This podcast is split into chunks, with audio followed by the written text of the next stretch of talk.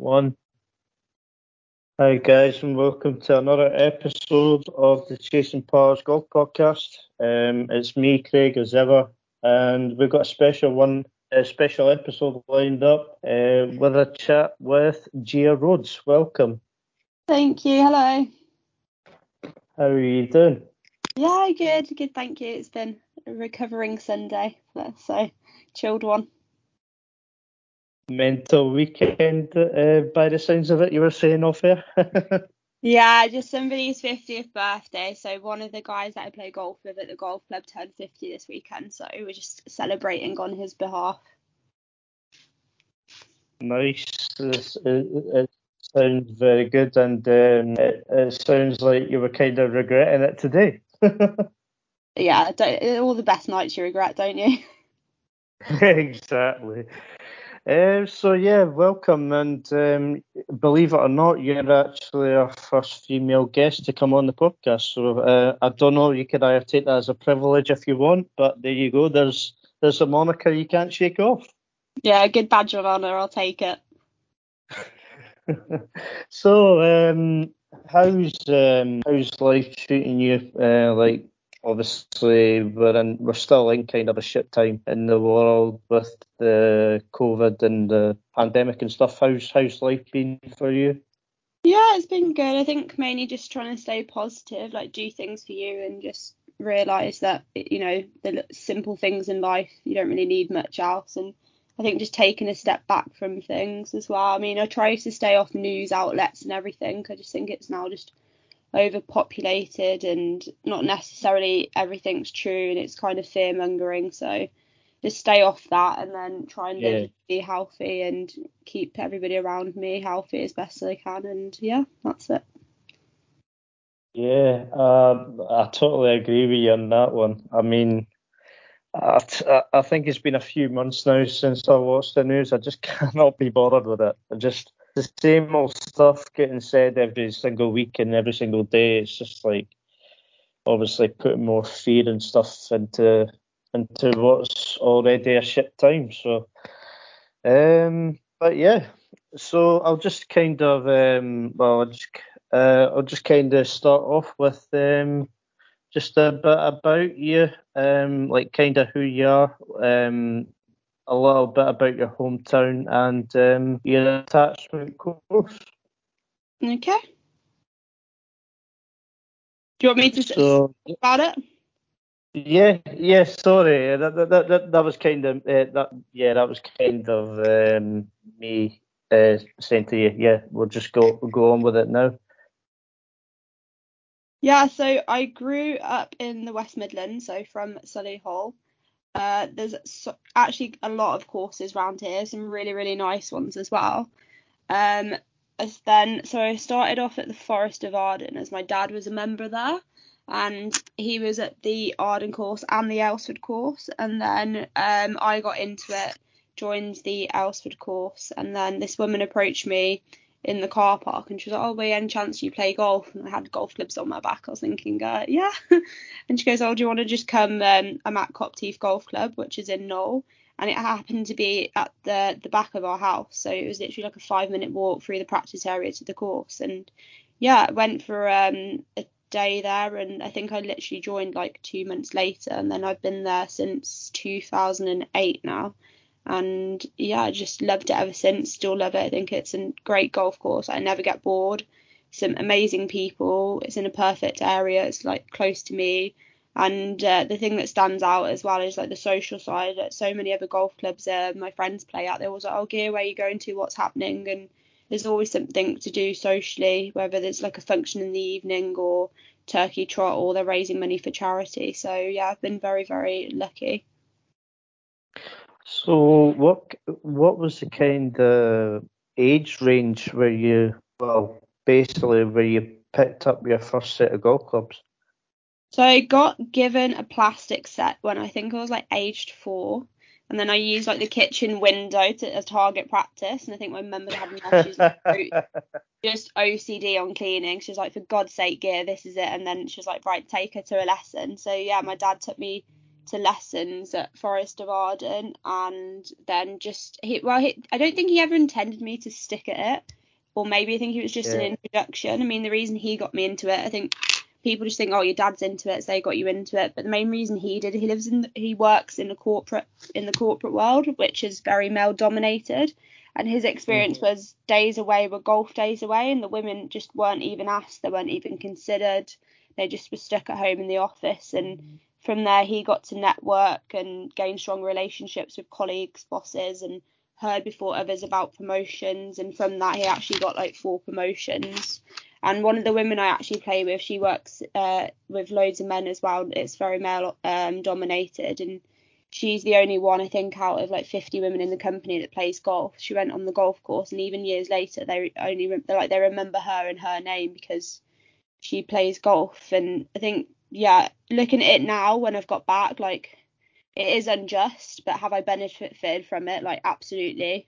I've been invited to things that other people probably wouldn't have because they don't play golf, and I think men just assume like women don't play golf, and with the mm-hmm. handicap as well, I think that's the other sad side. I think just because my handicap's single figures, you automatically get put in a category with that gives you more respect, even though you don't know me as a person. Like I could be an absolute horrible person and maybe the worst person to play golf with, but um, you just this like low handicap just seems to give people just some automatic respect in the golfing community, and I don't think that should always been the, be the case because I've played with some amazing people that they've just started golf or their handicaps higher, but yet their background side and work side and what they do for a living and everything is phenomenal and far better than some people of single figures that throw a hissy fit and maybe break their clubs and they can all of this. So yeah, it's been an interesting one and yeah, I've been playing since I was four, like on and off. Didn't really properly take it seriously, I'm going to say, until I was like 14 because I did like competed in other sports as well. But yeah, it's just something that I've always enjoyed, and I think it's been hard growing up, especially as a junior playing golf. Like as a girl, it's you're quite isolated. You go to events, and my name's quite unusual, and I always remember like going to the tea and then it's more the parents reaction, like, oh, you've got the girl in your team, the girl's playing with you.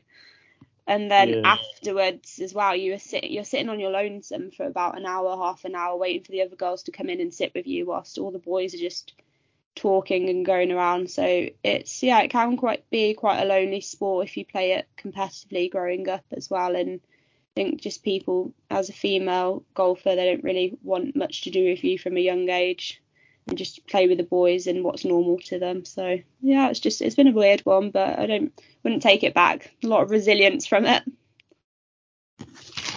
Yeah, definitely sounds it. Um, so what's your current uh, what's your current handicap? Then you did say you were in uh, single figures, which by the way is damn impressive considering if that was me, I would go around in about 120. So, uh, so what's your current handicap?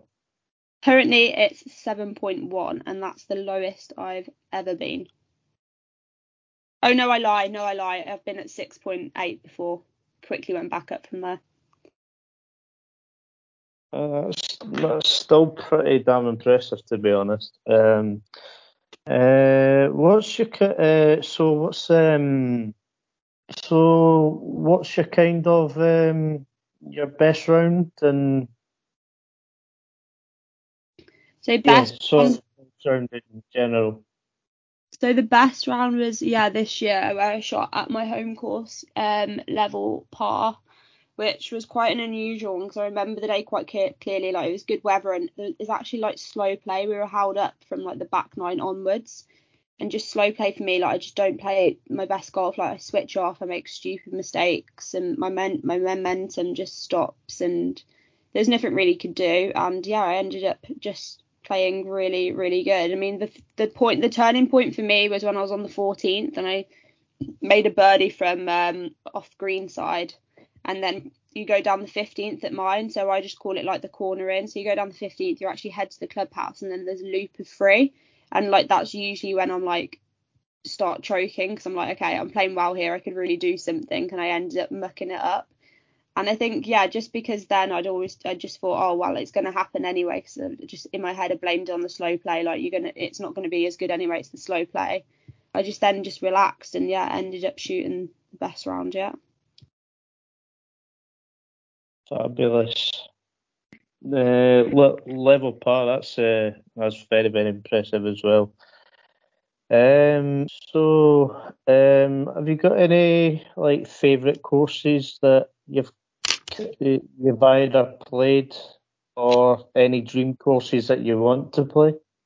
So, oh yeah, there's a couple. There's one near us in Banbury, which is like a hidden gem called Tadmarton Heath. I don't know why I like it. I just do like it. It's just in the middle of nowhere, but it's quite a cute little course. My most memorable one, I was in Cape Town. I was actually in Kruger Park on safari, and um, mm-hmm. I was telling my tour the guy that wow tour guide is that what they call the guys that are in the truck that show you around? I don't want to. I hope I don't offend anybody if it's not a tour guide or the person driving the truck. I'm sure they've got a more elite name, that we'll go with tour yeah. guide.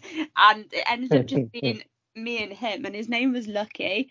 And I remember thinking, oh my god, this could go one or two ways. Like he's going to be absolutely terrible, and I'm going to have no hope at seeing the big five, or he's going to be amazing. And he was amazing. And at one point, he was like, oh, okay, let's. You can teach me to play golf and we were in I didn't even know Kruger Park had a golf course and it's called Skukuza. I think I've said that right.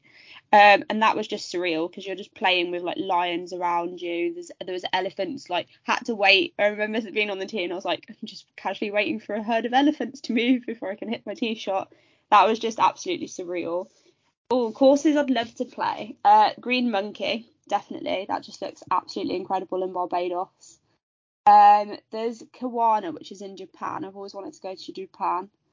And yeah, Kiawah, which is I think I've said that right. Ki- Kiawah Island, which is in. Um, oh yeah, it, it, hosted.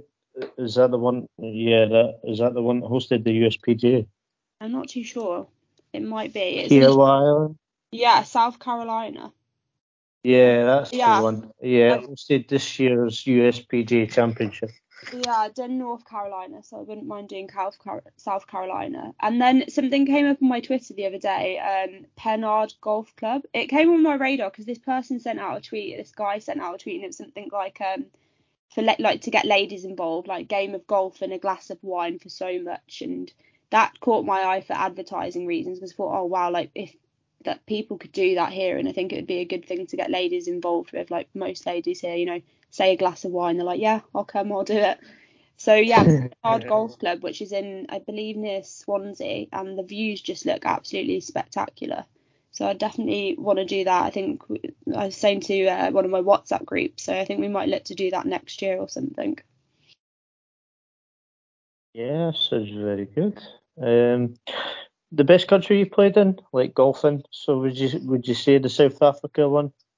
Yeah, South Africa had some like really good courses. Um, I only played three of them, and then my father went out the following year. Stayed. He's like we've got friends over there. Stayed with them, and he played Fancourt, and he just said that was just unbelievable. And the South Africans actually say like it's like the Pebble Beach of South Africa, so apparently. And I was just looking at the photos and online, and that just looks unreal.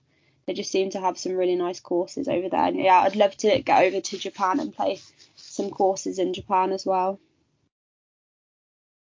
And your best attribute on a golf course? What, what what would you say is your best attribute on a golf course? Would it be a driving accuracy, approach play, and yeah, my putting's always been really good. Like the always the thing that saves me, I can rely on. I'm comfortable and confident in.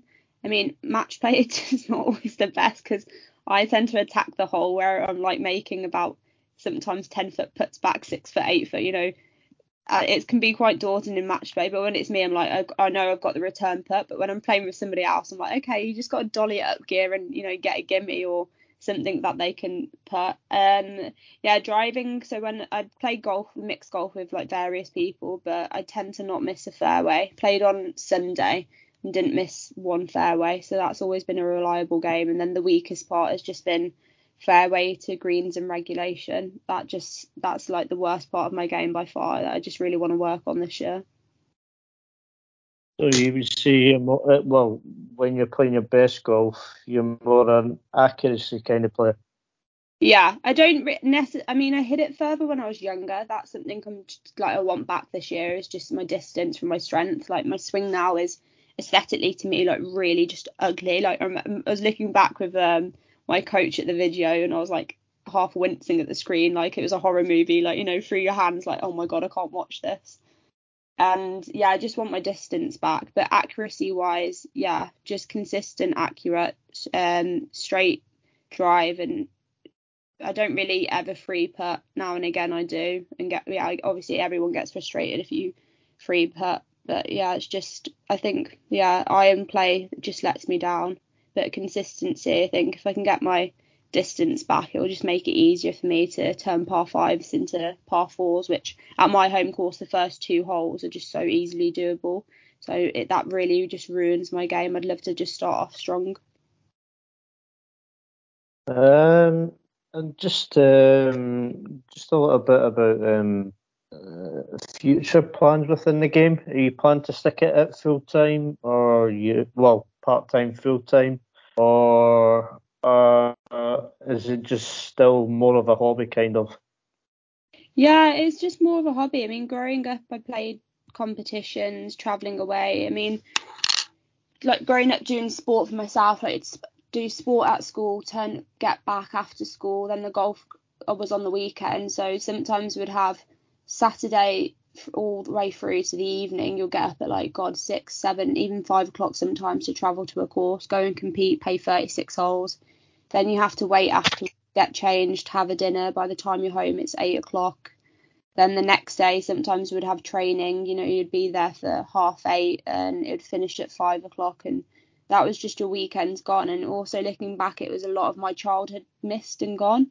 So just simple things like, oh, can you can't come to this birthday party? Why? Like I've got training. And then on Monday at school, sometimes I remember just being absolutely exhausted. Like first lesson, like the teachers used to be so sleepy. I remember at one point they actually rang my parents like, you know, I don't think she's getting enough sleep, and they just had to say, listen, she's been away this weekend doing this and doing that, and but in the other flip side of it, we actually had a really good county growing up. Like some of the girls are some of the closest people to me. I've made some great friendships from it, but it just takes up a lot of time. I think even now, just working full time, in the summer it's fine, you can get to the course, but in the winter it's just you're looking at the weekends and especially around Christmas when that gets busier. So I think just enjoying it because growing after at a certain age, the enjoyment was taken out of it for me by having to do county and having to do this and I think having to explain ourselves like actually no, I want to go to my friend's 21st birthday, so no, I don't want to play a county match tomorrow. I'm going to miss this one.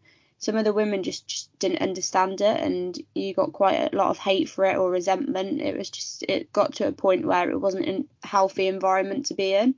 So i took a step back from the competitive side of it and just went to club side and ever since yeah, it just brought back the enjoyment from for me uh, just say just say that um, your your game does get um, slightly better if the opportunity did arise, would uh, to maybe to maybe turn amateur or, or, or have a go at qualifying for like one of the lady tours. Would you would you accept the offer, or are you quite content with um, how you are at the moment? No, I'd say I'm like definitely content. I think it was growing up seeing the boys also and the girls, there's quite more the parents who were like, oh, he's going to turn professional. This is going to happen. They're going to turn professional. And seeing people now, and some people are, oh, my son's going to turn professional. They're off plus two and they want to make it pro. And I'm like, you just, people just don't realize how tough it actually is to make it pro. Like you can be off plus four and you still wouldn't ever make it pro or ever do anything or go anywhere with it and also growing up as well, some of the parents were so deluded that like my child's playing golf, this is happening, and they actually had nothing else to them. They didn't have an they don't have an education. They just had nothing to fall back on. So that's like the dangerous side of getting into golf from a young age, and I think sad word, but some people being a bit delusional, thinking this is going to happen and that's going to happen. I think it's all well and good, but maybe do it the right way. You know, go to America, university in America, play the golf, get a good education, just have something to fall back on. But I'm just so happy with just like my life now and having it as a hobby and playing it with friends and you can go around the world. I think it's the beauty of golf. I think it's one of the only sports that amateurs can play on the same place as professionals do. So yeah, much much happier now than yeah probably when I was younger actually. Yeah, and you said that um, you said at the start um, of the podcast that um, you you played uh, or you were interested and played in various other sports. Uh, what what what what other kind of sports were you good at um, growing up? So I did badminton. I just um just nothing really special with that. I just always had good hand-eye coordination. And then when I went to college, we actually came second in the England colleges and doubles. But we actually got proper training then. Um, but I actually grew up doing taekwondo, so um, actually, yeah, oh, wow. taekwondo for England. Wow, yeah, that's most, fascinating. Yeah, most people look at me and they're like, "You play golf? What? You play?" And then when I'm like, "Yeah, yeah," and then they're like, "What else are you doing?" I'm like, "Yeah, martial art, taekwondo." They're like, "You joking me?" But I was actually the biggest tomboy growing up. Like I had such short hair, look, probably looked like a boy at one point as well. I think I did, and just yeah, I was like that was it, rolling around in the mud, anything, going out with the boys playing sport, just wasn't interested in like makeup, fashion, looking girly or anything. And so yeah, I, I just even now like absolutely love martial art films. Like even to this day, I just think they're absolutely incredible, and I think I've got it's just it is an art form in itself, and I think the psychological part with golf and the, how you know control your mind and keep calm and everything, just find that really fascinating. But yeah, I don't really be, stop beating anybody. I've never really been into a physical fight unless it was actually in a ring and umpired and officiated before anyone thinks I'm out there like battling people at night time. I mean, I mean, I was going to make a joke there that um, uh, you, um, if someone pisses you off, then you're going to know about it if you get kicked in the face. Yeah, I probably wouldn't kick them in the face. They'd know about it. I'm quite a fiery personality. They'd probably like hear it. you wouldn't really have much uh, time to think. I'm quite quite fiery and quite blunt. But yeah, I've never really been in like a physical altercation or anything. I mean, occasionally when you get grabbed on a night out, you can kind of like get get out of that quite easily, and that's okay. So it has its has some benefits. no, that's quite fascinating as well. Um, no, I, I find that quite fascinating that you said taekwondo. I was like, wow, Jesus, that's quite. Uh, yeah, that's that's quite fascinating. So, um, is there any is there any sports you still kind of well keep up to date with, or kind of watch, well, religiously, or have you got any favourite sports out Uh, with golf? I watched the golf. Like, absolutely loved the Ryder Cup. I mean, the last Ryder Cup in Paris, I remember like by in by the morning, like I'd already got an espresso martini ready and like a little snack counter set up and just everything. Can I remember just like the buzz from that, and that was the time when they were like Mollywood and it was Molinari and Tommy Mm. Fleetwood, and that was just such a Yeah. buzz. And their little gifts and the little videos they did after. I mean it was just yeah unbelievable. I'm really looking forward to this one. And i've never actually been to one so my actual hope is to go to the one in rome. Like i love italy. Italy is my favorite country in the world. Like I've been numerous times. Love rome. I just love to get to go and view it in rome and go and watch that. So that's a really that's actually on my bucket list. That was one of the things i want to do before i'm 30 so three and a half years left. So i'm gonna hopefully make that happen I mean, I think I think everybody's dream is to at least at- attend one Ryder Cup or Solheim Cup. I think it's just um, it's just one of them experiences, isn't it?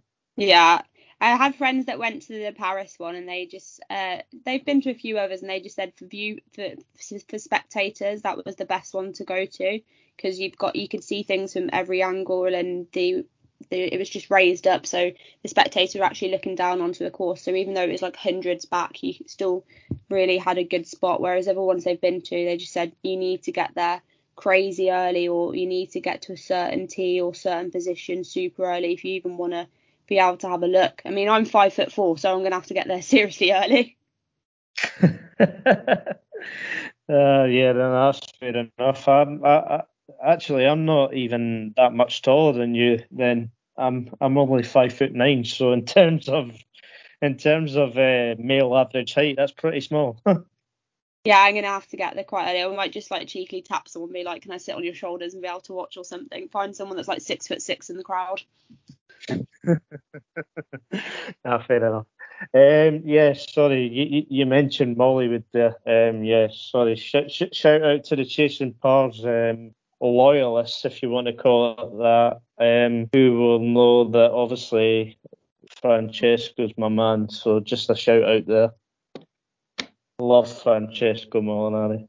I love him. I really, really, really was hoping, and still am hoping that he will somehow come back for the for the Rome one. I mean, I, I don't get me wrong, like Tiger's win uh, in 2019 was for the Masters was just what a comeback. Like it was no one can dispute like that was epic. Yeah.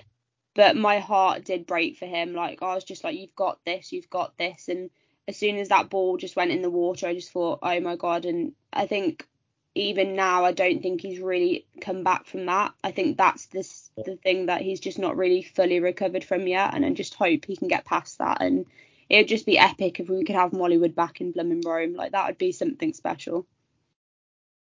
Yeah, definitely. I mean, I, I, I, actually I have to agree with you there. I think ever since the Masters, it's kind of like a kind of mental barrier that's kind of eluded them. It's just it's kind of sad to see in a way because, well, he is still my favourite golfer. Uh, I will openly admit that, Francesco Molinari, and I do want to see him return to his brilliant best. Um, but it's just, it's, he just seems to be kind of stop start just now, and obviously he'll be determined to get, as you say, to get into that 2023 uh, Rome Ryder Cup. So hopefully better times are to come. Yeah, hopefully, fingers crossed. Um, so, um, what would you do um, to try and make golf more out there to obviously to get more women into playing the game of golf? Um, whether that be whether that be um, women that haven't picked a club up uh, a club up in their life, or whether that be women that have they can they can play pretty well that have just kind of took a break out the game. How would you kind of um how would you, what would you like kind of what would you do to kind of make it all out there for everybody? I think there's two different sides. So let's just start with the first one. So women that have like never picked up a club before. I think that just comes from club pros, and I actually see like more and more now, which is good. Like the younger club pros now that are moving in like I said earlier, so somebody put instance, like, you know, golf lesson with, you know, a glass of wine, and seen somebody else do yeah. A combination of classes like yoga plus golf, and they intertwine them. And I just think more golf clubs need to advertise that, even if it's the case if they've got um, at ours, um, Neil does an amazing job he with the juniors, and from that he he meets the parents and the mums come along and he's actually got a few from that mums into golf because he's then reached out to them and got them into it um, but i think you've got to also understand like working class women as well. So the people that play that are working they don't really have the time. So maybe you know if they could have a nine hole membership or if that's possible or something to look into or just you know on the weekends or but even so, like the working class women that are actually members of a golf club as well, um, on the weekends they can just play golf, and that's also been met with when I was at Forest of Arden and at my golf club now. Sometimes just a little bit of hostility from the men, and I'm like some of them are retired, like you can play any time, and equally like the women don't understand if there's matches on or you're in a club match, they can only do from 5 pm onwards after work. They're messaging me like, "Do you want to play on Monday at 12 o'clock or 2 pm?" Like, no, I'm at work. It, people just don't realise, and then that they, you know, they just can't play, and then they just get in a huff, and they're like, "Oh well, when can you do?" Well, 5 pm. I'm having dinner at 6 pm it's like well times are changing now. People have to work more and more. Not everyone's retiring as earlier like life's getting harder to buy houses money income to keep up. And just from both sides from men and women just to be a bit more understanding would be nice. And then i think for the women that are already playing it's different. I mean growing up for me it was so hard to find golf clothes. I remember it being impossible. Like I remember just looking like and feeling frumpy, looking frumpy. I mean, the girls and I joke. We look back at photos of us like when we played county and everything. We're in like Marks and Spencers jumpers because it's the only jumpers we could find with navy on for our county. We had to like roll up skirts. I know people are like, oh, the girls are rolling up their skirts for you know for school to make them shorter. Like we had to roll them up so they'd actually fit us and not fall down. It was just impossible. So seeing the golf side of fashion now I think that's interested some more women. I mean, I occasionally pop into Tesco on the way to golf and people are like, oh, have you been, I like this, is this tennis? I'm like, oh, no, it's golf. They're like, oh, I didn't realise you could wear stuff like that now. I mean, golf dresses are allowed. You've got different sports, like different patterns. I mean, golf trainers to me has done wonders for getting younger people into the game rather than wearing spikes or just having very plain oh, I don't know, don't really know what to call the shoes. They just remind me of like old fashioned school shoes back in the day when the cane was around, to be honest with you. And then just the women's side as well. I think now some women at my golf are like, oh, Gear, why don't you play with the single finger handicappers? Why are you playing with the higher handicappers? It's like, it's none of your business who I play with, and it, nor should it affect you. Like, the whole point of a handicap and is you can play with anyone. It's inclusive and you play your own game, they play their own game, and sometimes even the higher handicappers say, "I don't want to play with you, you're too good." They don't realise that once you have a game of golf, yeah, if you hit your ball out of bounds or you think you're going to lose it, I'll go and help you find it. But I'm actually don't, I'm not switched on. By the end, if you were to say, "Oh, what did I shoot?" I'd be like, I have no idea because I'm just so focused on just my own game. But I think just including women more and even just introducing them like, oh, do you want to play? This is so and so, this is so and so, and then helping them and do you want to do a club event or do you want to play elsewhere and do an away day? Or even if you want to play mixed match and just there's just different varieties of golf that everyone can play, which is can be inclusive to every, anyone if they're just only encouraged more.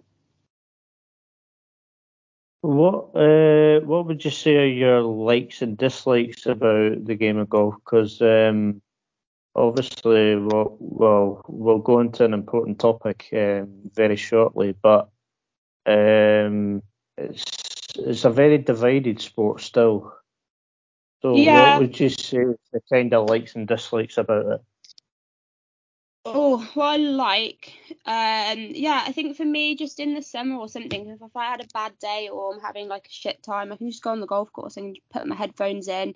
Also, it's a time where, you know, you can say, listen, I can't be on my phone, I'm on the golf course. I know people now and again, they're a bit more relaxed by it, and then just have some me time and switch off. And the social side of golf's been phenomenal. Like, I've met some absolutely incredible people over, well, my 26 years of being alive. It's opened doors into being invited to things or then meeting people through different events or even I remember going to lucky enough to go with my friend to um, like a ball and I remember they bet on his company, the company works for, they bet and it was oh Loch Lomond. It actually went surprisingly cheap. There was a uh, spa day that went for a lot higher and I was thinking, do people actually realise how hard it is to get on this golf course? And they had a third place and they're like, yeah, do you want to come? And unfortunately at the time I was on holiday, so I couldn't go. I was like the date I had, but it was just as simple as that. I was just there at the right time, met the right people, um, seemed to get on with them, and they're like, yeah, do you want to come? Which was incredible. And like I said, like it's the only sport that amateurs can compete at the same place as professionals, which is amazing as well. You can travel the world and play at different courses. Um, dislikes, yeah, the politics of the golf club just need to change. Yeah. Like golf politics is the thing that just brings it down so badly. I mean, there's the stuffy, there's just stuffy members, and I think people now on the on committees at various golf clubs they just don't represent the different social demographics. Then they just don't. Yeah, I mean, at our club I had um, a conversation and like I'm quite blunt. And they just said, "Oh, there's there's a woman on the committee." I'm like, she doesn't represent represent it. Like she doesn't work. She's a lot older than a lot of us. She doesn't compete in this. She's got other priorities, and that's just one woman, one person, one woman on a panel of 12, and then the average age is like 69.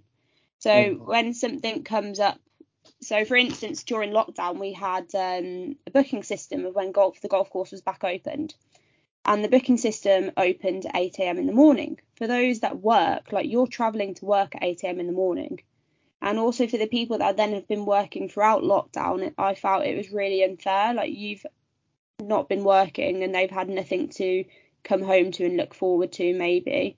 You think you'd make it at a time where uh, it would make it equal for everybody to get on. So, for instance, some people just couldn't get on; they couldn't even get a booking a booking for the first two weeks, and I just thought that was unfair. And yeah, the money side, it can be very elitist. I mean, some people are always constantly buying the next golf club, or when you're, I don't know, I don't really see it now, but I don't really look at anyone else's golf clubs, and I'm not very good with the new technology all the time, so I wouldn't know. But some of the men are like, oh, you need to update this, you need that, or you need this, or you need to look the part. Um, yeah, and also I think when you go, I play like mixed matches as well when we go away. I think getting paired with someone you dislike is one thing. You've got to spend four hours with them, and you're like, Jesus Christ, Lord, baby mercy, just like somebody help me or just something. And then on top of that, sometimes you've got to have dinner after with them. It's just you oh, just you just want to kill them really instead of playing with them or having to dine with them. You just want to kill them. I mean, yeah, pretty much. Yeah. Not... I mean, with your taekwondo skills, you could probably kill someone. yeah, it's either like a drop kick or shall I aim a golf ball at them? No, it's just I don't know. I've I remember, I've been I played with my dad in a mixed once, and I just couldn't believe it. And I, it, this stands out so bad to me for all the wrong reasons. And I remember yeah, going, this woman said, "Oh, do you want to get in the buggy with me?" So I've got someone to talk to. And the way she was saying it was, she wasn't. It was kind of like, "Please," because I'd love someone to talk to. I actually don't like playing golf in a buggy. I like walking around with my uh, golf trolley and, getting my steps in, and yeah, I just play better that way as well. So anyway, I got in the buggy with her. We got talking, and um, she's playing with her husband, and it was at a home at um, our home course. And she was like, "Yeah, I've not really got long left. I've got thyroid cancer." And I was just there like, "Oh my gosh!" Like I don't, I didn't even know what to say or anything. And then her husband oh my gosh, I just couldn't believe it. It was she. He was there going, she can't do anything right. What are you doing? Why are you even? Uh, why did I even take you out the house? Like as if she's, you know, he's taking his dog on a walk or something. It was just horrific. Yeah. And my dad's a very calm person, but he was like looking at me as if to say like, I'm gonna knock him out in a minute. But he was, and then when I came in, the ladies, some of the ladies were like, yeah, what happened? What happened? I was like, what do you mean what happened? And they said, oh, she's crying in the locker room. And I was like, oh, goodness, they probably think like, you know, I upset her or something happened regarding me. And I just said, no, her husband was actually vile.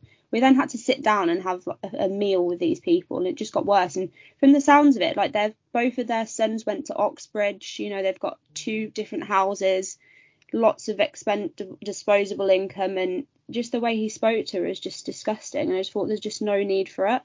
So unfortunately, sometimes you come across some people like that where they just think golf's the be all end all. Where realistically, you know, your wife's dying, you've not got much time. I'm sure her, you know, topping the ball or shanking it is the least of your worries. And I do that. I'm off single figures. I have days like that. You know, just it is what it is. Just move on.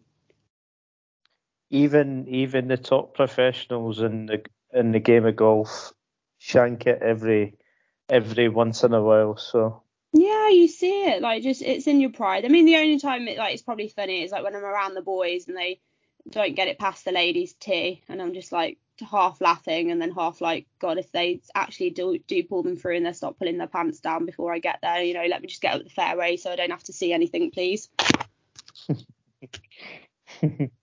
yeah. Um. So yeah, that leads that that leads us into what I was saying about the important topic for me in the game of golf is it's just basically the kind of misogynistic slash sex uh, sexist side of things. Um, it's just it's it's it's it can be a tough to, uh, tough topic to obviously go on about because what what why should um why should female players have to endure such like you know such levels of sexist um, remarks or um, just just get ridiculed in general for playing a game they love. You know what I mean? Yeah, I think it's hard. I mean, I still have it now, and I've had it ever since I played. Like, I think people have maybe been a bit more hush hush, and they maybe do say it amongst the guys and not really out loud. I think the Sarah Everard incident, which everyone I think hopefully everybody's seen. and the, you know the me the is it all Me Too me, not the Me Too movement the uh, not all men started trending. I think that's made it you know people more aware of how comments or certain actions can you know scare women and hurt women and it just there's it's just not needed. I mean on the golf course, I mean when you were younger, yeah, kind of had I think people sometimes people don't realise how old you are. I remember like being younger and um oh god, what was I in? Like, yeah, just in uh, just a skort at the time, and um, a member actually then said, "Oh, I preferred the skort yesterday. It was shorter." I was like, "I'm 15 years old, like." You know, and by then, I think my resilience to it, I just laughed it off because it's just not something, sadly, that I've not heard before.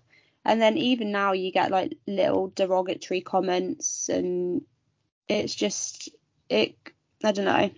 I always say like for golf, like you've got to have like golf balls to play with, but then women like you need balls. Like you just got you sometimes you just got to not give it back, but just say something back. I mean, someone says something that's inappropriate and they're really inappropriate, the best thing you can do is loud enough for everyone to hear. Go, oh, sorry, say that again. I missed that. And half the time they won't repeat it. But just getting younger girls into golf and women as well, I don't know. It's yeah, it still exists sadly, which is just super super sad. But uh, yeah, I mean it's even sad to say it's just something you've just got to live with. Like that actually is really painful to probably say now that I'm actually thinking and hearing myself saying it out loud. Yeah. Um, just from a personal perspective, what's the kind of like you can answer uh, you can answer this or you you don't have to answer it. It's it's entirely up to you. But what's what's the worst kind of comment you've had directed at you on a golf course? Ooh, um, there's quite a few. Like I just don't even know where to start with it. Some of them you get now and again, like you know, oh, is your skirt short enough or something? I mean, there's a girl like you, every we just buy off the same place. You buy off Nike and everything. They're like they're 15 inch skorts or whatever. You can't do anything. And there's a girl. I'm five foot four. There's a girl at mine that's five foot ten. So naturally, it's going to look uh, shorter than her than it is on me. Um, what else? Yeah. Oh, are you you you okay down there? You, just condescending comments like, "Do you need help?" Uh, I had one as well. I'm trying to find it actually because I actually um, sent it to my friend. Just bear with me a second. Alright, don't worry. Oh yeah, I had one that was like, yeah, if I had my way, women would be banned and my dinner would be on the table at home. It's just ridiculous. And then, oh, you're asking for men to want to play around with you um, wearing that. And I was just like, what? Did he just actually just say that? Fucking hell, fucking hell. Yeah, and then but it's also as well i think it's strange my name's quite unusual like, i don't have face but i remember being younger and like the guys just didn't, didn't talk to you.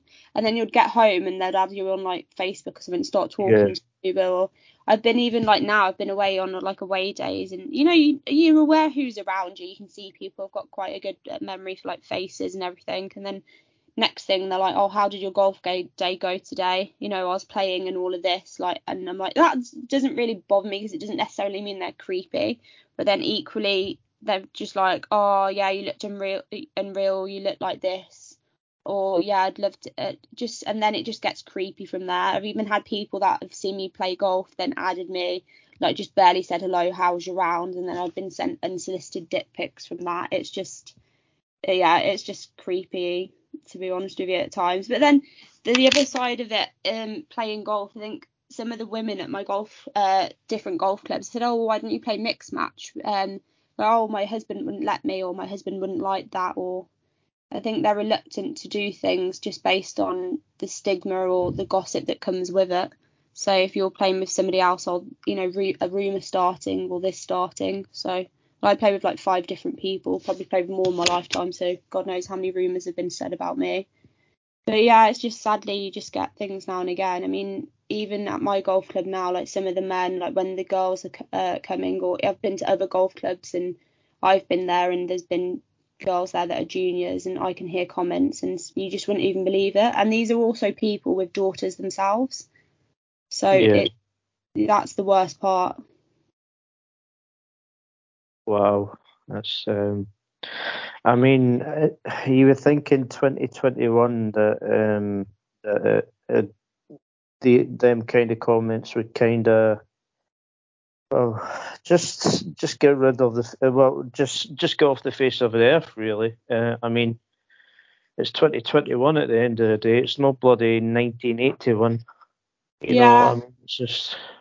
I just think some of the older women as well. That like like I said, like the fashion's changing. You can wear golf dresses or golf skirts, and they wear you know long baggy three quarter length trousers. Like I'm not judging them for it. Like, whatever makes you comfortable, whatever you feel comfortable in, and whatever allows you to play golf, I don't care. But then equally, I wouldn't make a comment about that. So why would you make a comment about somebody wearing a skirt? And I've heard like comments before, and then the men have said something and I've overheard, and the women have actually gone, oh well, what do you expect if she's wearing something like that? And I'm just like, you can't.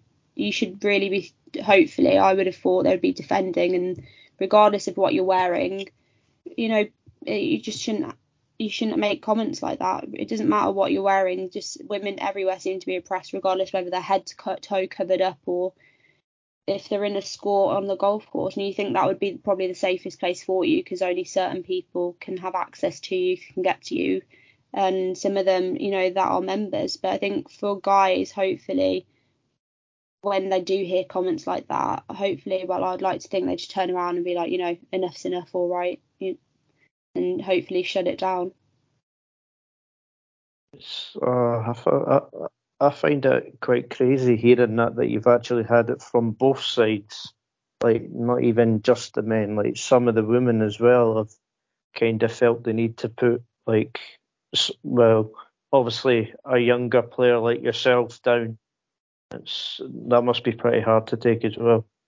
Yeah, I mean, some's happened to me, but now I'm more like defensive, like the younger younger girls. I mean, for instance, on Tuesday, I mean, I couldn't even believe it. I was just like, did I just hear that correctly? We went for a dinner afterwards and we're dressed up, and one of the girls who's significantly younger, she's like 19, she's super tall. I mean, listen, if I had legs like her, I'd be going around in hot pants all day. Like, it's phenomenal. But she's just got, she just had a normal just sundress on, just like nothing bad, nothing crazy, and everyone was like, "Oh, hello, so and so, hello, so and so," and one of the women went, "Oh, here she is in half a dress." I was like, "Really?"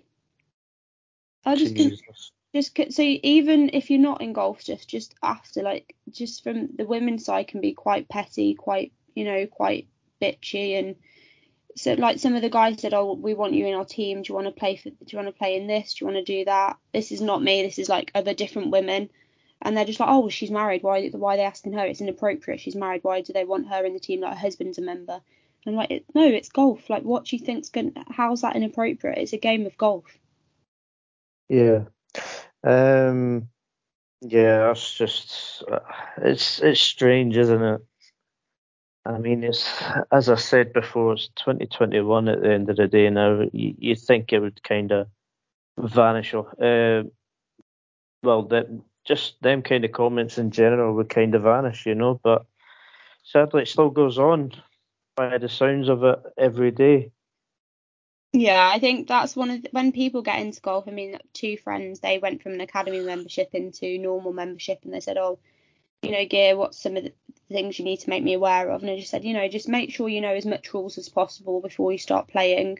Um, just try and learn the basic rules. And I just said, just don't make anyone make you feel uncomfortable. Like if somebody's up behind you and you're not playing too well, just let them through. No one's going to judge you for it. You've done the right thing.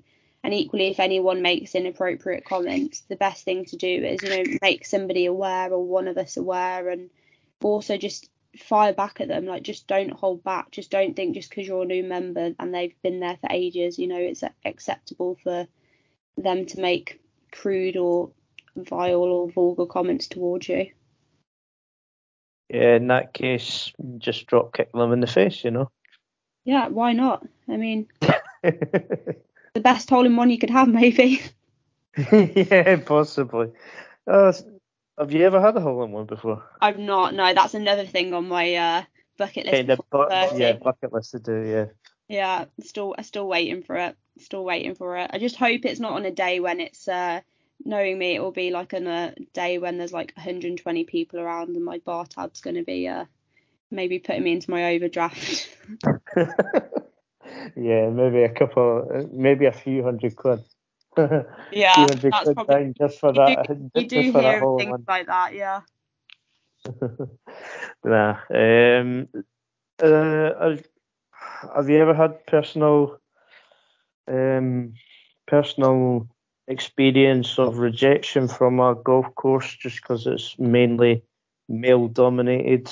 And if so, um, how did you kind of, um, how did you kind of uh, react to that? If if if you don't mind me asking. So I have grown up at the point where I remember the pool rooms were only allowed for men. So that's changed as I've grown up now. You know, women are allowed in there. Uh, I've not really like I've been to. I remember playing like Little Aston, and at the time, you know, women had to walk a certain way round to the hole, and men, uh, like Blackwell, they've got. The, I think even now, actually, it might be correct. Uh, might you know stand corrected that they've got a clubhouse where the women can't go in. The most interesting one I remember, I played at Sutton Coldfield Golf Club, and I'd never played there before my friend had been a member there for years, and then afterwards I said, "Oh, um, where are we going to eat?" And she goes, "Well, I don't know. I've never been in there." I was like, "What do you mean?" So they had a separate building for the women and the men. There wasn't um, an actual room where everyone would sit together. Like the men had their own side, so the women had their own side, and this. So the women's side was like a plug-in like mini fridge with you know a, a little jar like you put 50p in if you want a Twix or something, or it's one pound for a water and some basic furnishing. And for the first time ever, um, I think she'd been there like 11 years. She, uh, we went into the men's side, state of the art, you know, plasmas on the wall, bar, you know, draft beer, everything. I just couldn't believe it. And average average age of sorry, average age of about 85. Well, yeah, this is where it. This is where I think it's not the best. They, they actually got given the option. They said, do they want to combine the clubhouses and have a combined one? And the women actually voted and said they didn't, which for them at that time is fair enough. But for the future of the golf club and upcoming members and, and you know wanting more women to join, I don't think that's going to help them at all. And it obviously hasn't helped them because nobody joins there off that's in you know between the age of 20 and 40. Oh, that's an interesting fact you've just um, pointed out there. Wow. I wouldn't expect that either. That yeah, uh, I don't think they think of the that, long. That women would kind of um, that women would kind of kind of reject that kind of proposal. Yeah, I was shocked as well, and I was like, okay, I don't think they've really thought that through. I think it may be they get their own personal space, and they're probably, you know, they like it, they're accustomed to it, but wanting to advertise and get more women involved. I don't think it was the right way to go about it. But you know, each their own. It's not my golf course. I don't like it for that reason. I, I dislike the course as well, so it doesn't bother me in the slightest. I try and avoid that course at all means costs. So, um, just a just a little bit about um, you were actually very open and honest. Well, obviously, um, while we were chatting off air about that you've only really recently kind of um, got into watching golf quite regularly over the past few years. Um, is that is that still the case? Are you still are you watching more frequently than you did, or? Yeah, I do watch a bit more frequently. I mean, I try to. I still don't watch as much. I think some golfers that play, you know, they watch loads or every time there's a big tournament. Like, it doesn't really bother me now and again if I miss much. Like, I'll catch the end of it or see the tweets and the highlights. But now I just think I try and watch the women's games more that happen. I mean, it's a lot harder because when they coincide with the men's, you know, they're just not really even shown or they're only shown on the last day and Therefore, there's some amazing players out there, like I can even name them, but mm. that's just purely because they're just not on my radar because I don't see them on the TV. I don't have their names up, and unless I'm reading tweets or an article and or even looking out for somebody, that they just go unknown unless they then win something. But then even the guys, quite a lot of guys throughout the years have said they'd rather watch the women play because their swings are a lot more aesthetically pleasing than the men's. And sometimes, and it's the case of even at my golf club, like the women's short game is significantly better than the men's because they don't have the distance. So they rely on their short game to keep their handicaps low. And I think that's So I am definitely trying to watch it a bit more.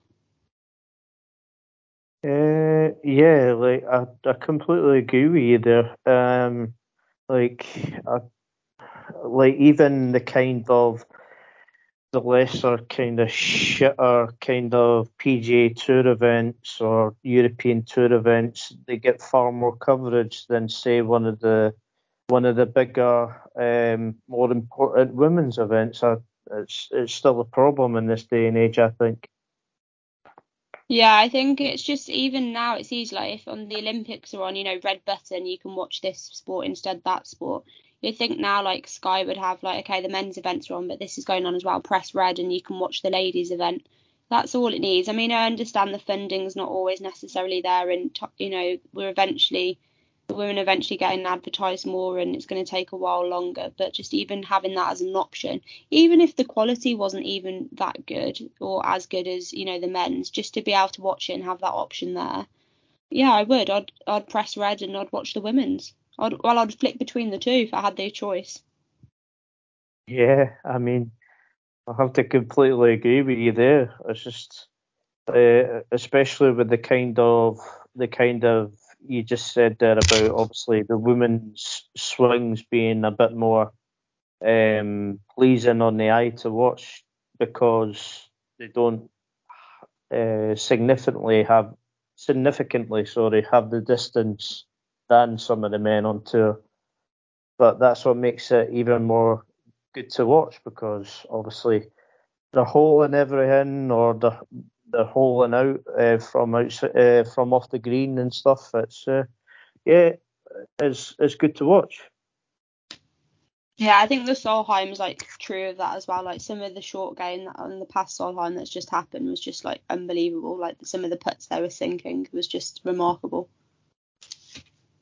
Yeah, uh, yeah. We'll just quickly talk on the Solheim Cup um, there, uh, just as you mentioned it, if you want, and um, yeah, what what was your overall reaction to the Solheim Cup? Because it was a fantastic event, wasn't it? Yeah, I think it was just brilliant. I mean, to me, like the MVP, like has to go to Leona Maguire. I mean, just her momentum was yeah. just unstoppable, and it just amazed me. Like, I just can't believe people were concerned like that should be fatigue because she was competing in all of them. I mean, she played all five matches and got four and a half points. And to me, if someone's energy is that high and it's your first time there and you're just keep going on that momentum. Like, why would Catriona like want? Why would Matthew want her to stop and not and like pull her out? Even like in the final group, like my WhatsApp group, they were concerned with Matthew's final lineup, saying you know the more experienced need to be near the front, and I was like. No, I don't think they do. I think having them on the rear and in the back, I mean, if anything needs to happen where they need to pull their socks up and come through, I think that's when you you know you need to have the experienced ones in the back and I mean, this might be unfair to say, but when uh, Reid and Maguire played and everything, even though you know Maguire is the rookie, so to speak, and Reid's the vet, yeah. I really felt she stood out more than Reid did in their game yeah. together. And yeah, I just thought she was absolutely incredible. I mean, they took down the Kordas as well, which was I just think them the Korda sisters were incredible. Mm-hmm. And, but the last it was the last match for me. It was a uh, Kang versus Pedersen I don't know why, but she just to me had that like smugness to her. And then when she sunk the last putt on the last for a birdie, that long putt, even though we'd already won it by then, I was like, right, come on, girl, this is happening. I was like, wipe that smug look off her face, right? This is going in the goddamn hole. I was like shouting at the TV, it's like this is going in. Like she's just like walking around the green with her arms up, and I'm just like, no, this is going in. And then when she sunk the putt and uh, they, you know, start swinging Sweet Caroline, yeah, I was on quite a high. I was like, that's the way to go, girl way to go. Like Pedersen nailed that one. That was a good one to finish on. Uh, yeah, I mean that was the interesting. That, that that was the standout topic of that singles, um, the whole singles matches because of um, well the personal relationships between Kang's caddy and which happens to be Emily Kristine Pedersen's uh, boyfriend. Yeah, I, I thought that was quite an interesting take on that. Yeah, I saw that. When you catch him like you know clapping, and when she gets a put in, you're probably like giving your boyfriend death stares. Like, yeah, don't even think about it. And then when her girlfriend makes uh, a put and he's there like that's my girl, and then she Kang's there like uh uh no no no you, you're on the US side for now.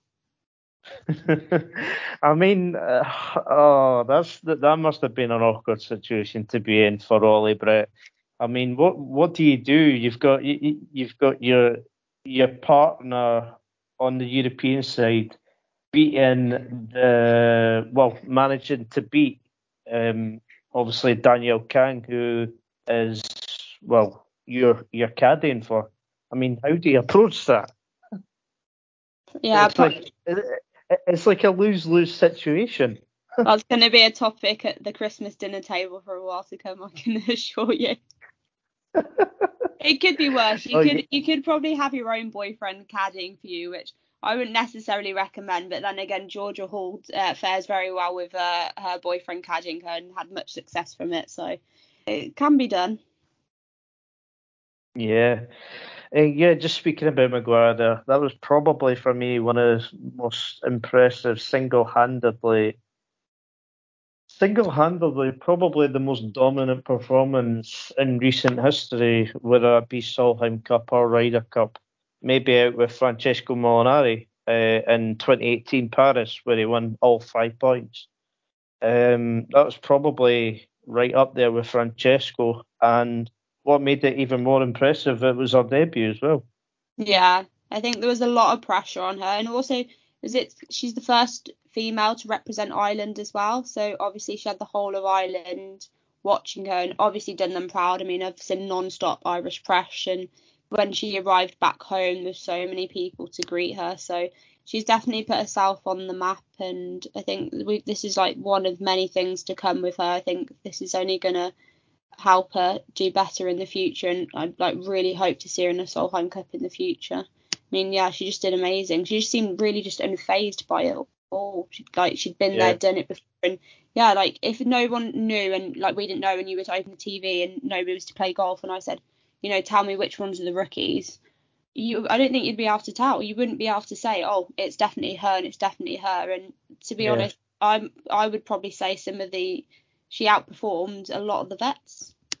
Yeah, I mean, I mean, obviously Maguire got 4.5 points out of five, and and uh, and she'll get well, rightfully so, majority of the plaudits, as will Pedersen for well, kind of kind of clinching it, but it was actually Matilda Castren who got the winning putt.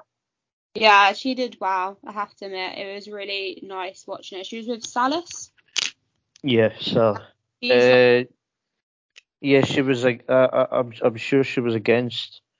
Um, yeah, I might be wrong, but yeah, um, yeah, I, I believe it was her rookie. Well, it was her debut as well, and um, just the way she kind of, it was like an, an, it was like an ice cool kind of motion when she was uh, when she was over that putt. It always looked like it was destined to go in the hole. Yeah, I, I, was, I, I, thought that was mightily impressive as well.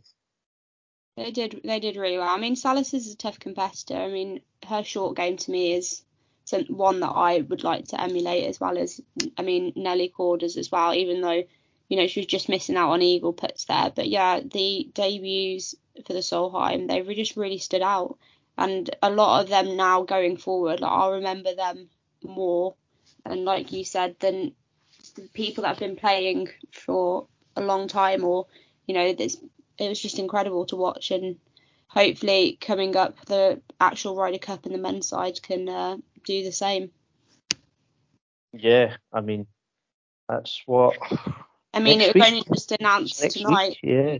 Yeah, just tonight before we came on, they announced uh, the rookie pick I mean, Garcia, Lowry, and Poulter as well. I mean, it just I was reading some things on Instagram that oh, I can't believe Poulter was picked. You know, he kind of choked at the BMW, and I'm just like, has anybody seen him in a Ryder Cup? Like, I will go, you know, I'll die on this hill. Like, that's like having the scone with exactly. just cream and no jam. you need the jam. You need the jam. Like, he's just yeah. something else. I mean, I mean, Poulter's a postman at the end of the day, man. You've got you, Signed, sealed, delivered. I'm yours.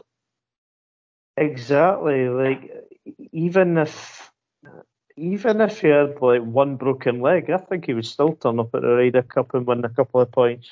Uh, he'll still go. He like I just remember there was one the last Ryder Cup. I remember um oh we put Rory just down slightly by the water and Rory hit this incredible shot. I think to about like ten feet. Like it was a very very good shot. I remember him just giving him a cheeky little bum slap and them two just looking at each other and I was like oh yeah it's on. But you just hear all the all, every person that's played in the Ryder Cup. They've even said like it's just not the Ryder Cup Ryder Cup without him. He just brings something and the energy and the, that's it. I think we've got a shot. I think this year, knowing how there's been quite a lot of friction amongst the American players themselves. I mean, we're actually going into the Ryder Cup as a team. I can't really say that really about the Americans because there's friction there. There's none between our players. So just that alone, I think we've got a really good shot. I mean, it's a tough one because this is probably the most talented and most toughest American side to date we've probably faced in the last 20 years.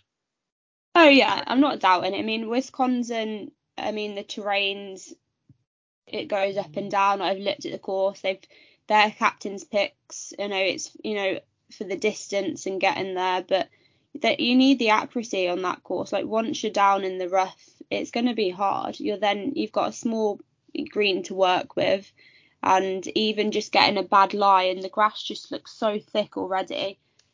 So I just think so long as we can just stay consistent and get some momentum, I think we so long as we've got momentum on the first day and we've got some points on the board, I can see us doing it. I just hopefully hope it's not that we don't fall behind the wayside and then we're, you know, we've got to then pull through and do something incredible on the last few days. We just need to get in front because the Americans in the singles think that's where it's going to be tough. Yes, uh, especially with uh, especially with the type of PGA Tour. Uh, well, the Americans that played well in the kind of match play tournament in March. You've got some of them in the side, and singles against that kind of that kind of talent is definitely a tough ask. But in the doubles, you've got to take advantage. Yeah, it's definitely. I think in the doubles, I think year in and year out, you can just see our players just uh, to me like just vibing a bit more, talking a bit more, having the relationship. Like going back to Mollywood, like the relationship they formed and McIlroy and Poulter over the years, and even when the Molinari brothers played together, there's just something like a collaborative team environment there, and we always seem to do well. And I just think this time more than ever, like we really just need to go out hot in the teams, in the foursomes, in the four balls, and just don't fall by the wayside, and then just give it all in the singles. Is is there anybody you were kind of surprised that just missed out? I know you're a I know you're actually a fan of Justin Rose, and you were kind of a little bit missed that he wasn't there. But I mean, I do, I, I do like Rose. I just think Rose does a lot for the game and sets a lot for the charities, a lot for the women's side, and um, yeah, I, I like met when I was at Forest of Arden, like bumped into him a few times. Like he always seems to spend time with the crowd, and like his golf's great as well. But I mean, I like Lowry, and Lowry's what match play champion as well. So uh, even though it's going to be his first one, I think yeah, I think for picks wise, Garcia, Poulter, and Lowry, yeah, I like it. Garcia, oh no. You're not a fan? no, realistic, realistically, he's he's an all-time he's an all-time European point scorer. But personally, I think he's an absolute cock. But that's just my personal uh, personal opinion on him. But I've he was always going to get picked. I mean, it's his eleventh one. I've grown to like him over the years. I know his his character's been in question. I mean, the uh, unfortunate incident of uh, him making a remark about what the uh, meal would be at Augusta if Tiger Woods won. I just think, oh God, why would you even say that? But he seems to have mellowed now, where he's got his uh, his uh, wife and Azalea, and I don't know his second daughter's name. He seems to have calmed down a little bit, but he's good in the Ryder Cup. You can't deny it. Uh, no, I know, I know. It, pains me to say it, but yeah. but um, yeah, that, that, obviously it starts next week, and it should be a good watch. And um, I hope obviously Europe Europe can do it, but as I said before, it's it's, it's a tough assignment, especially on away soil as well. Yeah, I mean, if I'd love to be able to pull this one off, I think it would be just epic. So fingers crossed, and we'll see what happens. And it's going to be quite a few uh, late nights, early mornings. well, by the sounds of it, you've been doing that over the past couple of days, so. In preparation, that's what that's what I'm telling myself. yeah, get the get the bottle of bubble out and all that. yeah, 100%. A few espresso martini. Let's just mix the coffee and make something a bit stronger. Oh, now you're talking.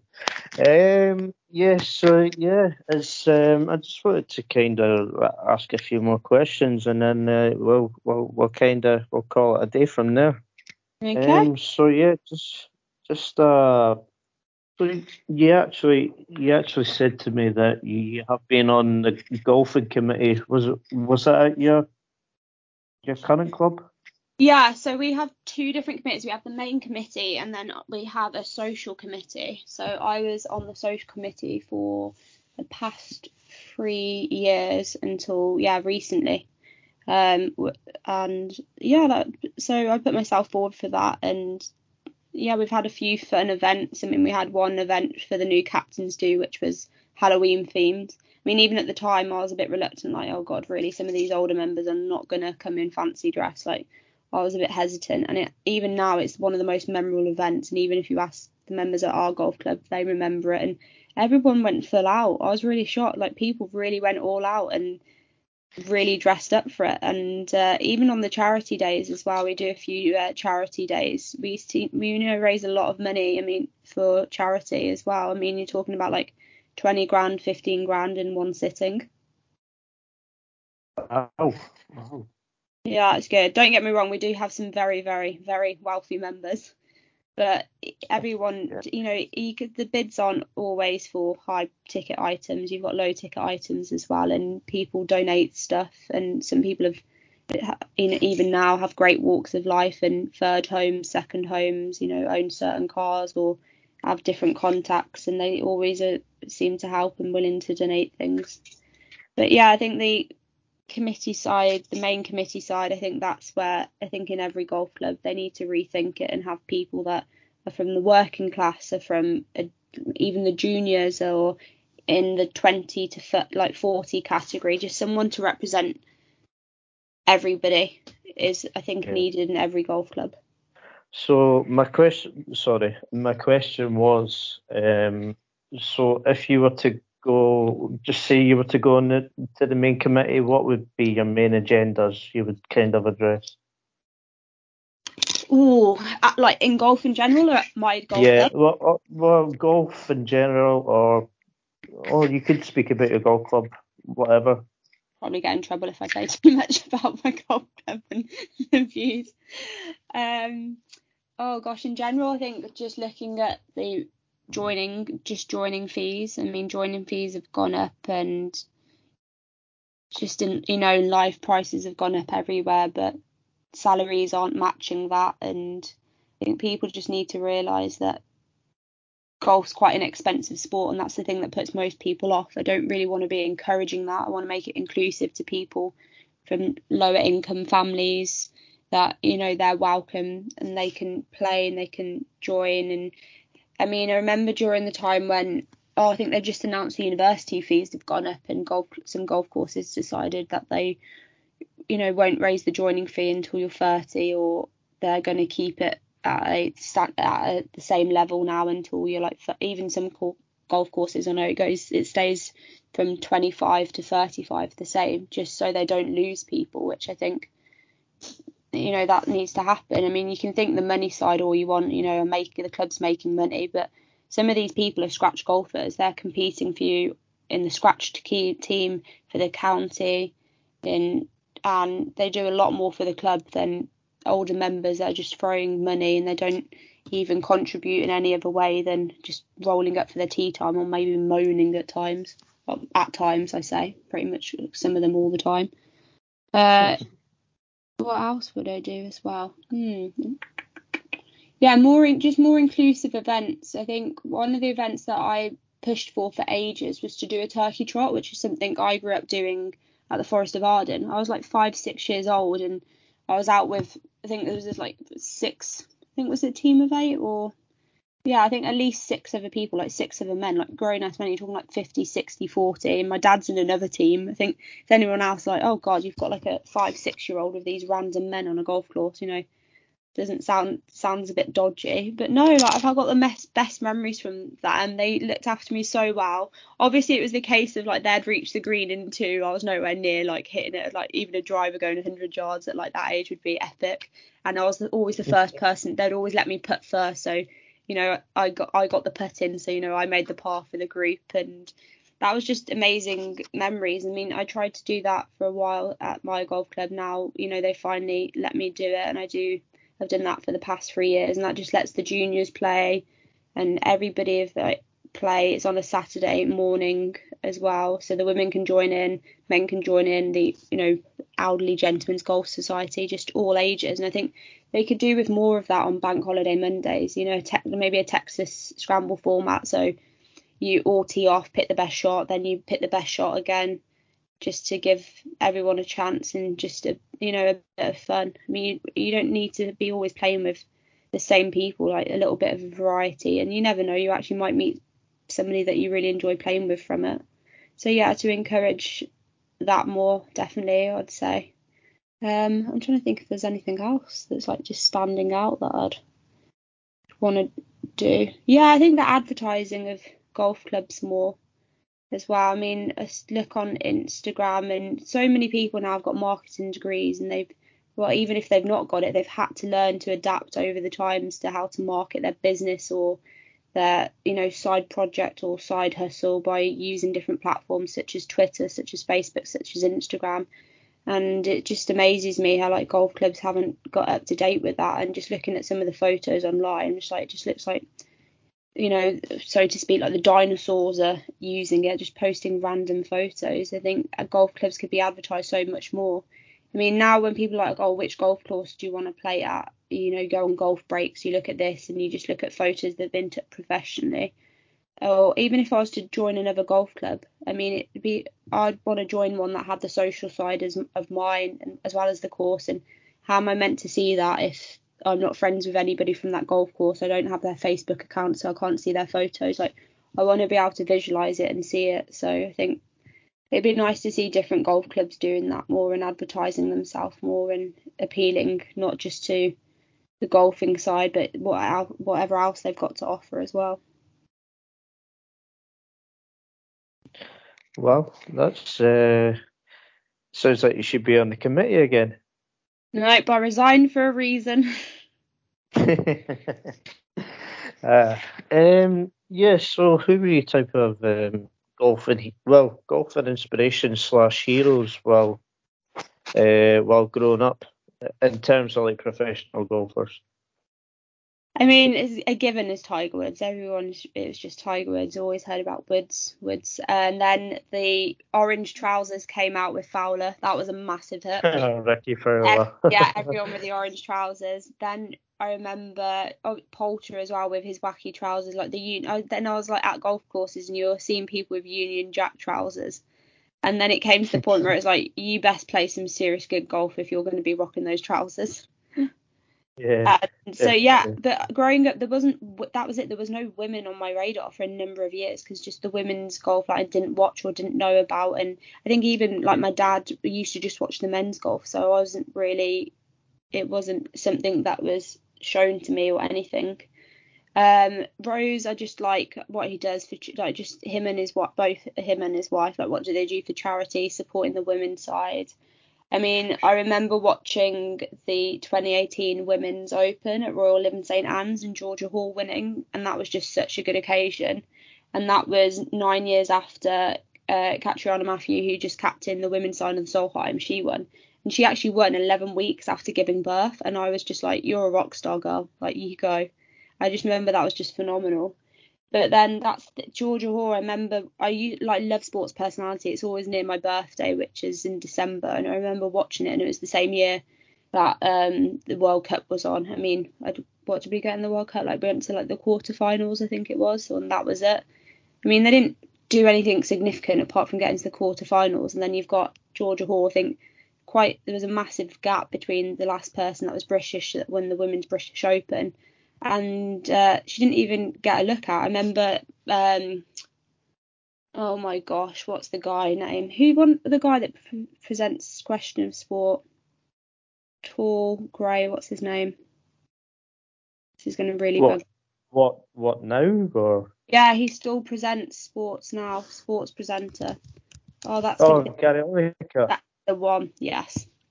And I remember him just being in the crowd, and then they briefly showed her winning, and then they quickly panned in on her.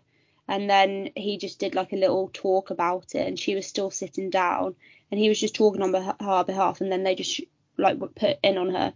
And yeah, I wouldn't be smiling either. I mean, she's done all of this. The least they could do, in my opinion, was you know interview her or bring her up on stage or just give her some more recognition. And then you have a whole half an hour dedicated to the England football team that did nothing Hmm. at all. They just got through to the quarter final. So ever since I've not watched sports personality, but I do watch enjoy watching uh Georgia Well, I, well, I think it's going to be. I think it's very similar, and it could be Emma Raducanu after that. Yesterday, I don't know. If, Oh yeah, no doubt. Like that was just that was while we were at a birthday party and we were still watching it, and um, it was just yeah. I mean, she's not. She didn't even lose a set. I mean, I saw something um today and it was Nike. I mean, Nike always advertised, and it kind of took me back to Leona Maguire in the Solheim, and it was um just a little caption with um Emma and uh, the US Open trophy, and it was like arrive unknown, leave unforgettable. I was like, I absolutely love that. That was incredible and she pulled out of Wim, like you know, pulled out of Wimbledon. I remember Piers Morgan giving her so much crap and for it, and oh, that ball her. Yeah, don't get me started on him. And then she's now Mhm. US champion at 18. I mean, both of them were incredible. Even the Canadian, I mean, uh, the speech they've done that that she did. I mean, just saying, you know, it's a hard time for New York and the US, and she only hopes she has the same resilience as they have. I mean, it was just both of them just mature beyond their years and just absolute class act. D- did you know she can also play golf as well? I have heard this. Someone mentioned this today. Yeah, multi-talented. Well, it's the hand-eye coordination. You know, I think she's got it in her. I mean, what can't she do then? well, we're yet to see. But at the moment, she seems to be everyone's radar, and I know uh, she's all over social media. I think everyone's on a on a hype from it, and yeah, it'd be great to see what she does in the future. I think she, she's going to do great things for the game. Uh, I'm sorry, sorry. I just had to. I just had to kind of quickly uh, interrupt there to say you said uh, I'm I'm intrigued. You're uh, a December.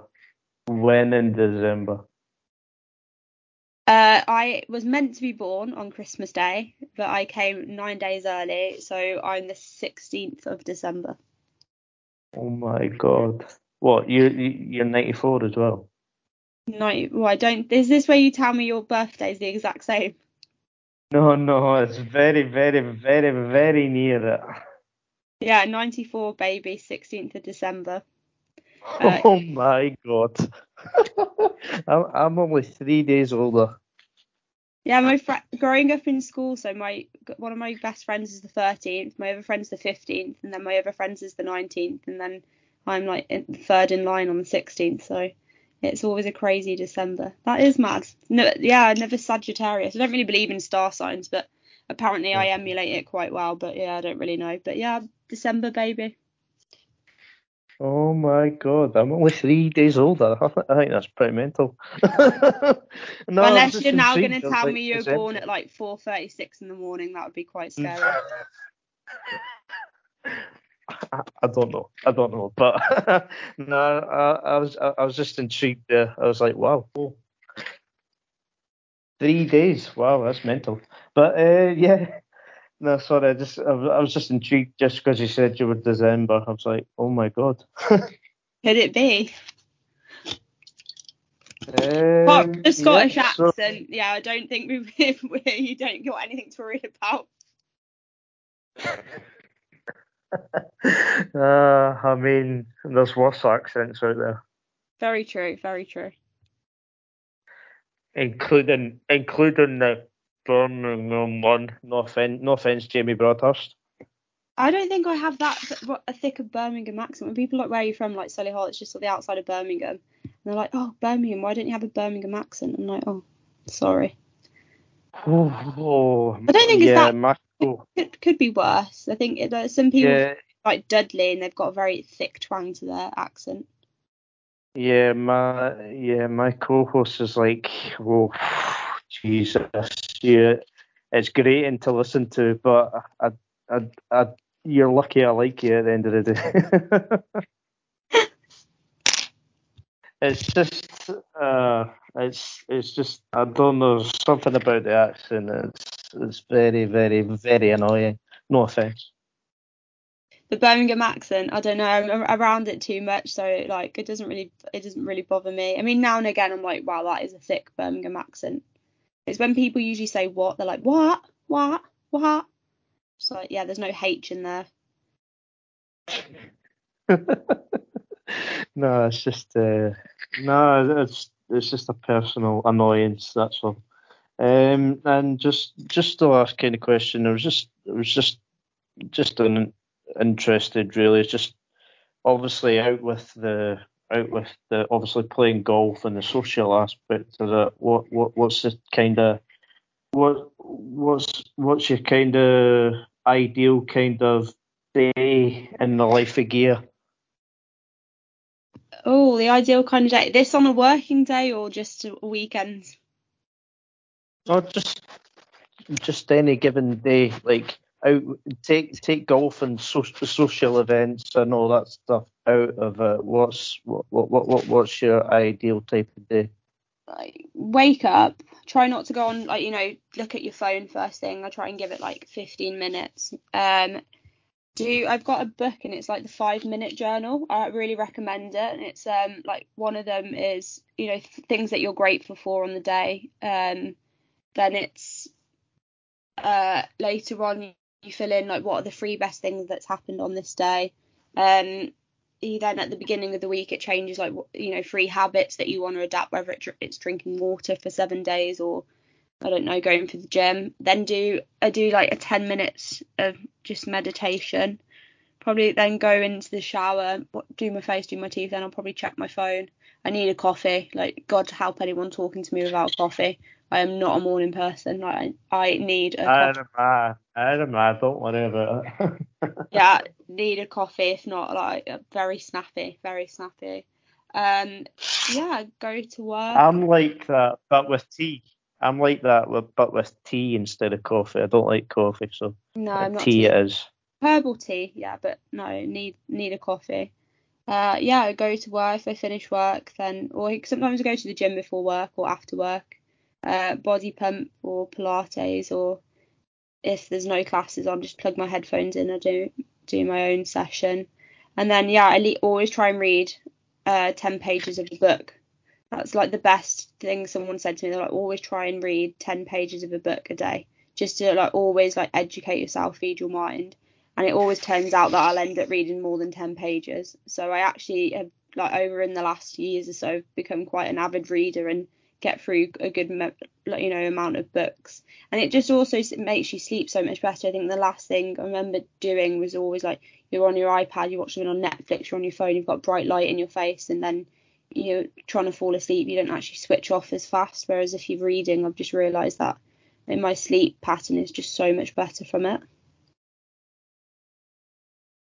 No, like no, like just sitting sitting down, uh, watching whatever on Netflix. None of that stuff. Yeah, don't get me wrong. I do like have some. I'm not a massive like TV lover, but I watch some American shows, but I have to watch them during American time. Like I can't then wait another year or a couple of months before they come out on uh, on um you know TV. Like I watched the it's going Love Million Dollar Listing, The Bachelorette, like very like so, Are You the Ones quite good, which is now on Netflix. Netflix do have some good shows. I'm currently watching the 9/11 documentary. This was prior to the 9/11 happening anyway.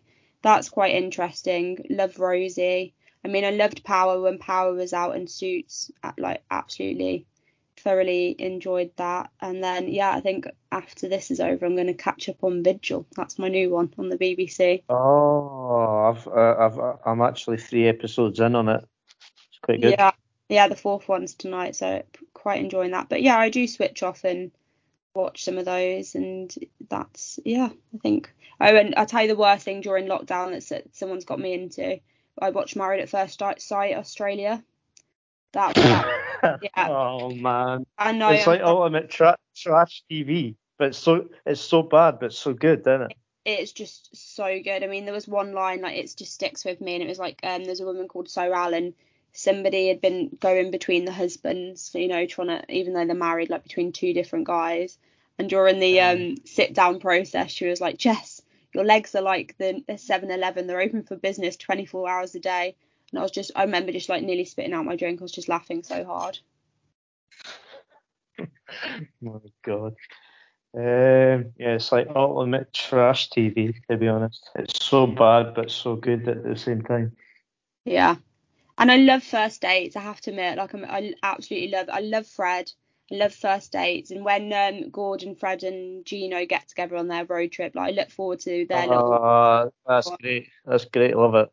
Yeah, and I do love a good cooking show, Master Chef and um, Great British Menu. Like I love cooking, and I love. I'm such a foodie, so I love watching cooking shows.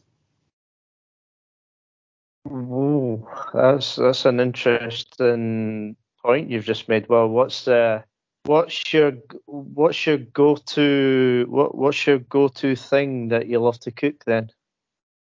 What oh what part of Italian so do you do good Italian dishes? I made for the first time ever I tried a souffle during lockdown. They are so freaking hard. Like no, like they weren't kidding when they're on TV. Like they are so hard to do. Like they literally sink or rise and then even just opening the door you can't even open it to check on it. If you open to check on it, like you could, that's it. It's ruined. Like you've just got to have faith, trust, and hope that it took me like I'm gonna say like 22 attempts. It really took me like a long time. I'm not gonna lie. Um, g- good on a barbecue. I mean, every time I go to a barbecue, I'm always the one that's like Gia Gia, and there I am finding myself on the barbecue, and end up cooking for anyone. Um, yeah, I'm not really a dessert person. Don't really do dessert. I have like one cake that I do when people are like, I need a cake for a cake sale. There's like a go-to cake that I do, and then that's about it. But yeah, I love pasta, love fish. What's that? So it's everyone was doing banana cakes during lockdown, and then my friend did one um with like a chocolate chip in. I was like, oh, that looks good. So I did. So it's banana cake with cho- dark chocolate chips in, and then it's Rice Krispies in it as well, mixed together and then afterwards it's Nutella on top and hundreds and thousands. I'm telling you, it's it is something else. It doesn't look. I don't make it look aesthetically pleasing because I go a bit too heavy on the hundreds and thousands, and it goes willy nilly and everywhere and flies off the plate. But it tastes freaking incredible. But the only downside is like I have to give it away to my neighbours or friends because if it's sitting there in front of me, like I'll eat the lot of it and I'll probably be like, yeah, then yeah. I'll be doing like a special cake, trying to get into the jeans, like jumping up and down, trying to get my jeans on. But it is good. no, that sounds good. It does. Um, uh, I, I just say I did say about ten minutes ago a few questions. I do. We, we've kind of flew off the handle here. Yeah, going on going on to cakes now. oh, you're making me hungry, Gia. Come on. Yeah, it's ten o'clock. Have have a herbal tea and watch Vigil. You'll be all right. Um, yeah, well, I guess just the last question. Um, well, you, you say obviously on the golf course you like to put in your headphones. I guess, I guess um, the all important question is what type of what type of music you into then? Oh, I knew as soon as you brought up that, I was like, if you if you're gonna ask me this, oh, this is probably gonna shock so many people. I love country western music. you probably were not expecting that at all. Yeah, no, no, no, no. I was, I wasn't expecting that. I thought you were gonna say, "Oh no, it's gonna be something in the charts or some shit like that." Yeah, you oh, thought like Justin Bieber or something. No, like I love country western music. So like Luke Combs, I absolutely adore. Um, yeah, just Brett Young, I absolutely love. And at the moment, there's a song by Clinton Kane. He's not really that well heard of but it was on. So I heard it before, and then it was on the uh, uh, on the radio, Then it was on TikTok. That's been another downfall during lockdown. You go on TikTok, you're there scrolling for half an hour. But to be fair, a lot of songs have come out of it. Like Mimi Webb's really good, but Clinton Kane's got one called like I'm Guess I'm in Love, and like that is going to be, I think, like the wedding song when it was, you know, um, all of Me with um, John Legend. I think this is going to be like the It wedding song as well. But yeah, I love country music. I'm listening to country music, but I like Nat King Cole, like old school Marvin Gaye. Etta James. You know, I've got quite an eclectic taste of music, and then it can also go to like T Pain and uh, Sean, going back to Sean Kingston or a bit of Kevin Lyttle. Turn me on. and then back to I don't know can you go out of nowhere like ABBA or some shit like that. Yeah, uh, yeah. You ju- I just never. If you put my music on like a shuffle, you just you wouldn't have a clue what was coming on. no, fair enough, fair enough. I, I think uh, everybody has their own taste in music and stuff, eh? So nothing you can do about that, really. Yeah, it's just a shame because that nobody country western comes over here. I went to go and see Luke Combs. I was looking in London. He came over and the tickets were like two hundred and fifty pound. I was like, lemon heck, it's a bit pricey. Just a wee bit. Yeah, so no, it's a bit of a mix. Uh, right. So yeah, I, I think uh, yeah, I think that's enough chat because we could we could be here for like another twenty five minutes going off topic even more. yeah, I'm gonna doing. I'm gonna go get a, a drink and I think chill out and uh, find out who, who killed who on Vigil. Don't no spoilers, please. You're up to you'll be up to the same episode anyway. Uh, but I might not watch it tonight though. I might watch it tomorrow. Fair enough. uh, right. Uh, just to j- j- just to quickly say on record, uh, wh- wh- where can we find you on um, Twitter if if anybody, female or male, whatever, what that listens wanted to give you a follow or whatever? So yeah, it's just my full name, which is uh, Gia Rhodes, and that's my Twitter handle. So it's just G I A, and then Rhodes is in the Greek island, and yeah, and that's it. Oh, that's fabulous, and um, yeah, so it's so Gia, it's uh, it's been an absolute pleasure. Um, it's um, it's been surprisingly longer than what I expected it would be. So yeah, it's it's been it's been really good to speak. So thanks for coming on. Thanks for having me. Um and um yeah um I'll leave you to it now because uh, as I say we, the way it's going it'll end up going even more off topic. So yeah. Uh, thanks for coming on and um, yeah, all the best and stuff like that for uh, especially with your golf game and that. Hopefully, it keeps improving and improving. And um, well, never say never in t- in terms of a a ladies European tour start. Yeah. yeah, may- maybe in the next lifetime. right. Anyway, anyway. As I say, it's been a pleasure, and um, thanks for coming on, and all the best. Thank you. Take care. Bye bye. See you later. Bye.